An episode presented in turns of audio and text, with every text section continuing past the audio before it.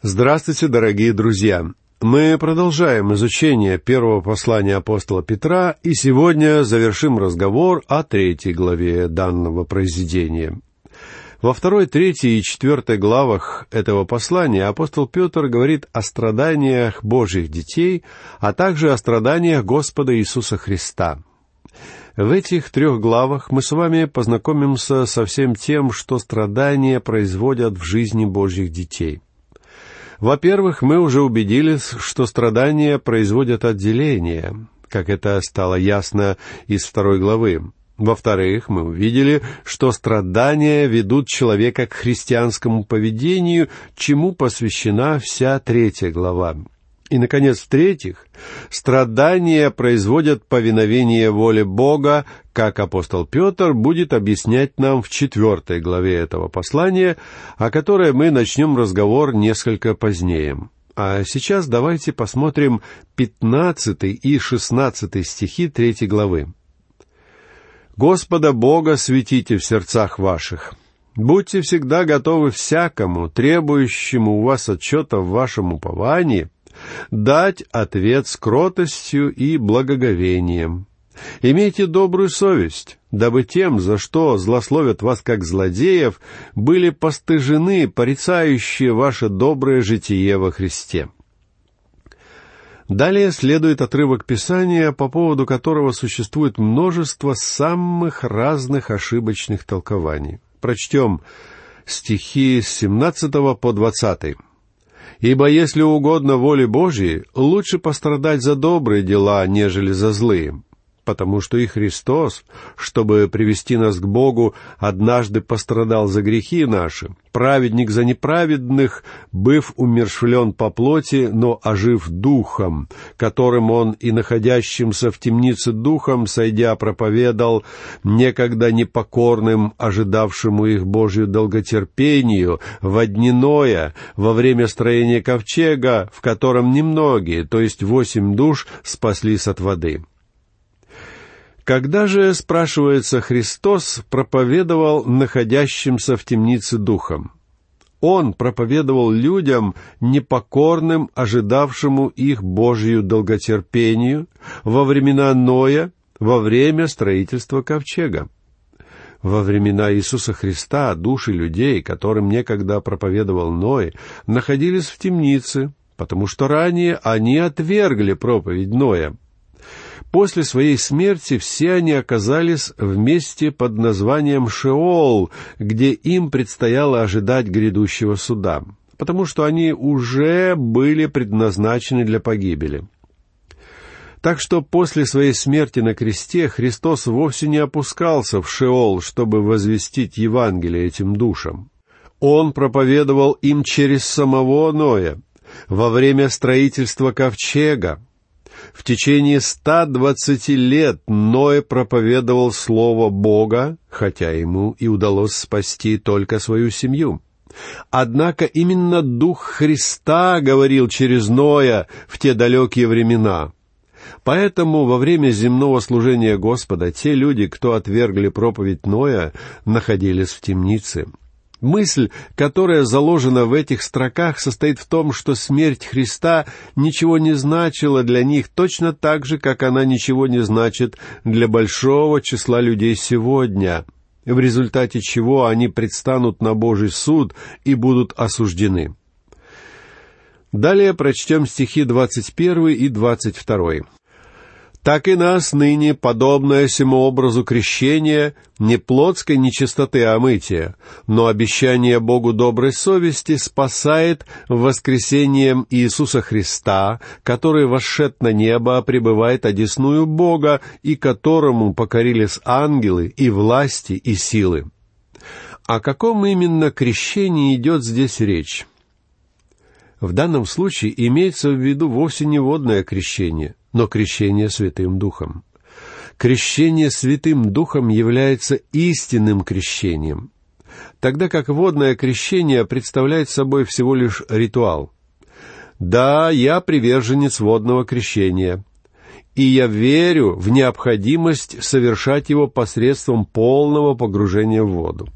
Однако самое важное здесь — это увидеть, что крещение Святого Духа вводит нас в сообщество верующих. Это крещение вовсе не является омытием плотской нечистоты, но обещанием Богу доброй совести, которая спасает воскресением Иисуса Христа. То есть вера в воскресение Иисуса Христа производит работу Святого Духа в вашей жизни и возрождает вас. Этот отрывок говорит о Господе Иисусе Христе. Мы с вами являемся обычными грешниками в этом мире, но мы можем прийти к Нему, принять Его и тем самым присоединиться к великому сообществу искупленных. Мы крестимся в тело Христа посредством Святого Духа, потому что Он воскрес из мертвых и находится сегодня одесную Бога. Этим заканчивается третья глава, и мы переходим к следующей главе, где говорится о том, что страдания производят повиновение воле Бога.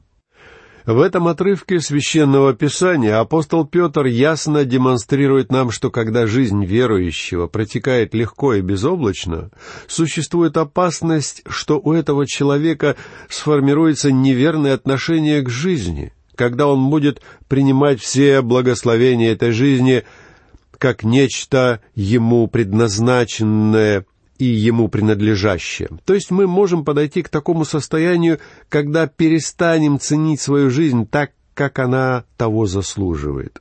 Задумайтесь, друзья мои, насколько вы, как христианин, цените свою жизнь. Так вот, Бог позволяет своим детям претерпевать страдания для того, чтобы удержать их от греха и дать им правильное ощущение ценности жизни. Нередко из уст молодых людей я слышу рассказы о тех усилиях, которые они предпринимают для того, чтобы обрести новое направление в своей жизни. Но позвольте мне сказать вам, что только страдания придадут вашей жизни совершенно новое направление. Давид выяснил это для себя и написал об этом в 65-м псалме, где в 10 стихе сказано «Ты испытал нас, Божиим, переплавил нас, как переплавляют серебро». Бог проводит нас через испытания для того, чтобы они привлекли нас к Нему и дали нам новое направление и новый импульс в жизни.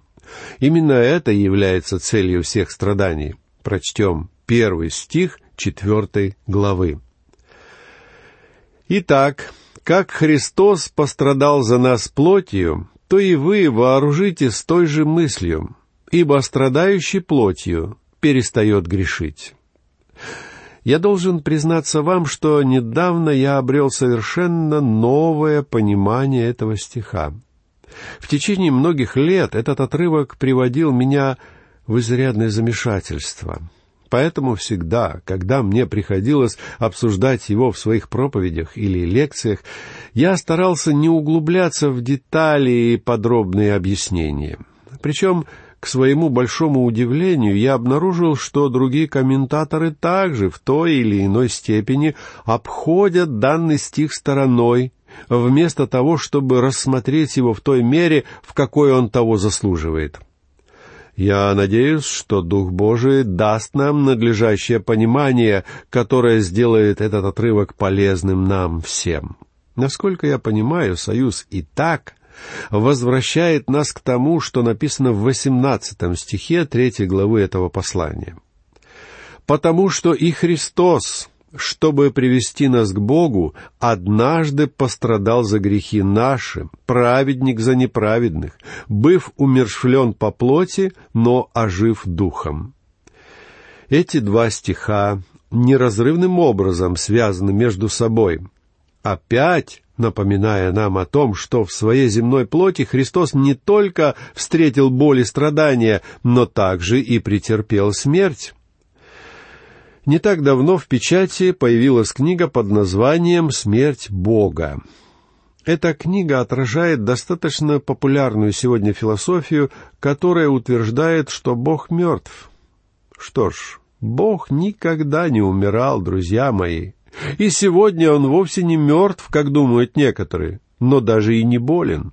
Христос умер в своем земном теле, в которое он облегся когда-то давно в далеком Вифлееме. Как говорит на этот счет автор послания к евреям, Господь был подобно нам искушен во всем. Он знал, что это значит претерпевать страдания. Он знал, что такое текущая из ран кровь. Он знал, что это значит проливать слезы. Он знал, что это значит, когда сердце разрывается от страданий.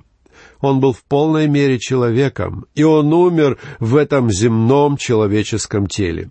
Христос положил конец своим взаимоотношениям с грехами людей, когда умер на кресте, потому что в своем собственном теле Он понес наказание за все эти грехи.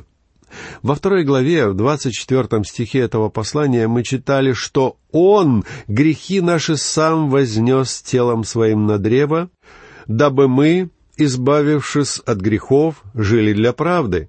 Ранами Его вы исцелились. Три раза в этом послании апостол Петр говорит, что именно в своем теле Христос заплатил цену наказания за грехи людей. И это заставляет меня сказать следующее. Христос не умер во грехе, а также Он не умер от греха. Он умер для греха. Он занял мое место и ваше место, чтобы заплатить цену за эти грехи. С того самого момента Христу уже более не нужно было возвращаться в этот мир, чтобы принять смерть за грех. Ему уже не нужно было иметь какие-то взаимоотношения с грехом, благодаря тому факту, что он уже воскрес из мертвых. Когда он возвратился от смерти, он пришел в прославленном теле, ожив духом.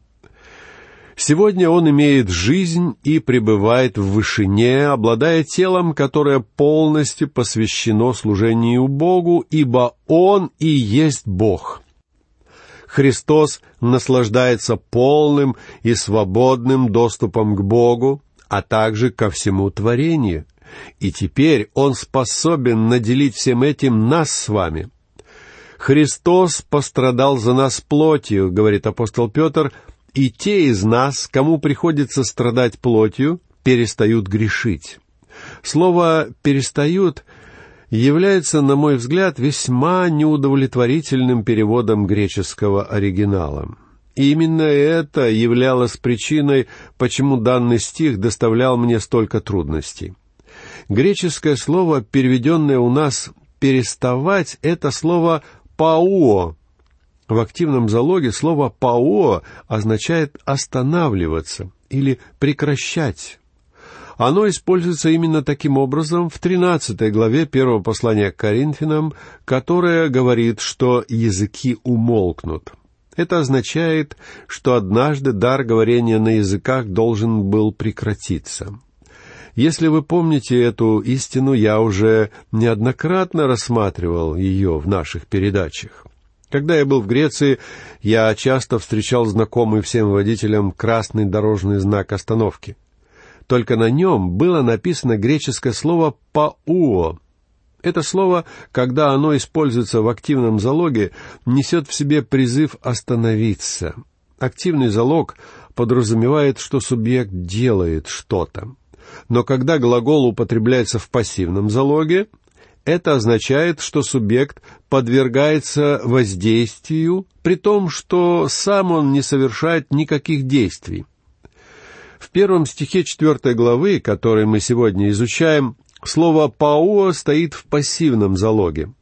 Поэтому в аналитическом словаре Нового Завета в отношении этого отрывка даже предлагается особый перевод данного слова, а именно «получать освобождение».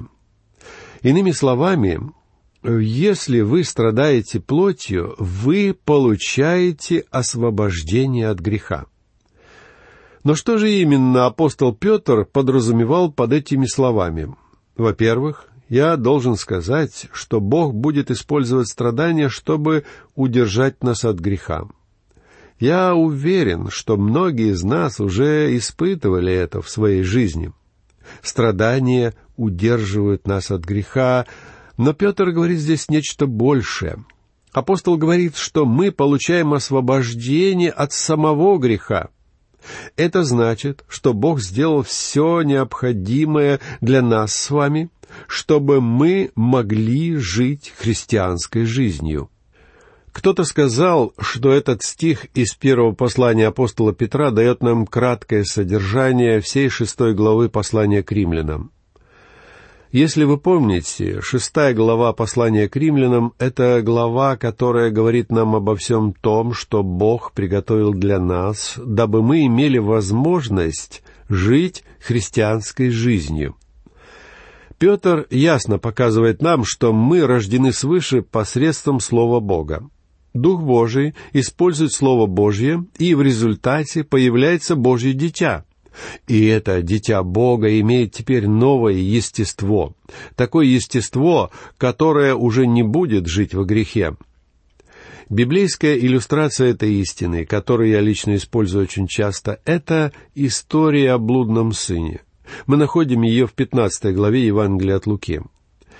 Как вы помните, этот блудный сын оказался в конце концов в свинарнике. Но все дело в том, что он вовсе не являлся свиньей. Он обладал естеством своего отца, который жил где-то далеко в замечательном богатом доме. И поскольку этот сын обладал естеством своего отца, ему не нравилось есть из корыта для свиней. Ему не нравилось есть помои, которые с удовольствием ели свиньи. Он предпочитал сидеть за чистым столом, покрытым белой скатертью, и пользоваться столовыми приборами. То есть этому юноше не нравился скотный двор по той простой причине, что он обладал естеством своего отца. Петр говорит, что сегодня мы отождествлены со Христом. Когда вы пришли к Господу Иисусу и были рождены свыше, Дух Божий крестил вас, то есть отождествил вас с Иисусом Христом. Когда вы пришли к Господу Иисусу и были рождены свыше, Дух Божий крестил вас, то есть отождествил вас с Иисусом Христом, а потому у вас должны быть те же чувствования, какие и во Христе Иисусе. Христос восседает в вышине, одесную Бога, обладая телом, которое полностью посвящено Божьему служению для нас с вами. Неужели вы думаете, друзья мои, что если вы действительно были рождены свыше, если вы дитя Бога, обладающее новым естеством, то вы сможете спокойно продолжать жить в грехе? Я принадлежу к числу приверженцев кальвинизма, в котором подчеркивается идея невозможности утраты верующим своего спасения. Однако я думаю, что мы излишне акцентируем данную концепцию, а потому многие наши братья, являющиеся сторонниками армянианской позиции, также должны быть услышаны. Именно по этой причине я с такой симпатией отношусь к представителям пятидесятнического направления — они проповедуют учение, которое сегодня почему-то оказалось почти забытым. Я говорю сейчас об учении о святости. В нем акцентируется тот факт, что сегодня верующие должны жить святой жизнью для Бога. Друзья мои, вы не сможете быть Божьим чадом и продолжать спокойно жить в свинарнике. Давайте посмотрим правде в глаза — если вас удовлетворяет такое существование, значит, вы, скорее всего, принадлежите к роду свиней. Свиньи живут в свинарнике, и им нравится такое положение вещей. Но истинные сыновья не получают радости от пребывания среди свиней. Петр говорит, что Бог приготовил для нас все необходимое. Мы были рождены свыше, в нас обитает Дух, и мы были крещены Духом. Мы были отождествлены со Христом, и теперь можем жить посредством силы Божьего Духа. В седьмой главе послания к римлянам апостол Павел показывает нам пример того, как христианин терпит поражение, когда начинает жить по плоти. Однако в восьмой главе послания к римлянам апостол говорит нам о том, что Бог дал верующим Святого Духа, чтобы мы могли жить посредством силы этого Духа. Поэтому я опять возвращусь к этому слову «пауо». Оно используется здесь не в активном залоге, так что здесь подразумевается вовсе не значение «переставать», а скорее значение «получать освобождение». Бог приготовил все необходимое для нас с вами, чтобы мы имели возможность не жить во грехе. Для нас попросту невозможно жить во грехе.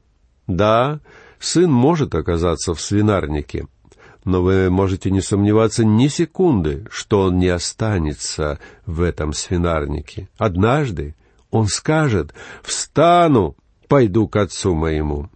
Если сегодня вы живете во грехе и получаете от этого удовольствие, я бы первым делом поставил под сомнение факт вашего спасения. Иногда люди спрашивают, может ли христианин сделать то или это, да, он может совершить это один раз. Друзья мои, но если он живет во грехе, с ним что-то коренным образом не так. Дитя Божье, обладающее новым естеством, стремится угождать Богу во всем. Я знаю, что меня сейчас обвинят в том, что я опять завел разговор о своей любимой теме. Но это действительно так. Вы нуждаетесь во всем Слове Бога, а не просто в нескольких избранных стихах, на основании которых вы создаете для себя какую-то систему законничества и начинаете жить христианской жизнью в ее рамках. Вы не можете жить христианской жизнью посредством простого следования каким-то правилам. Единственный способ, как вы сможете вести христианскую жизнь, это, обретя разум Христа, обретя Божий Дух, который движет вами, чтобы угождать Богу и удаляться от тех вещей, которые позорят и порочат Его. Это и есть причина, почему я считаю, что изучение всего Слова Божьего является такой настоятельной потребностью для всех людей сегодня.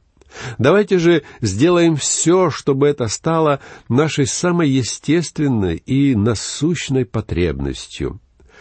Этой мыслью я закончу нашу сегодняшнюю лекцию. Всего вам доброго, до новых встреч.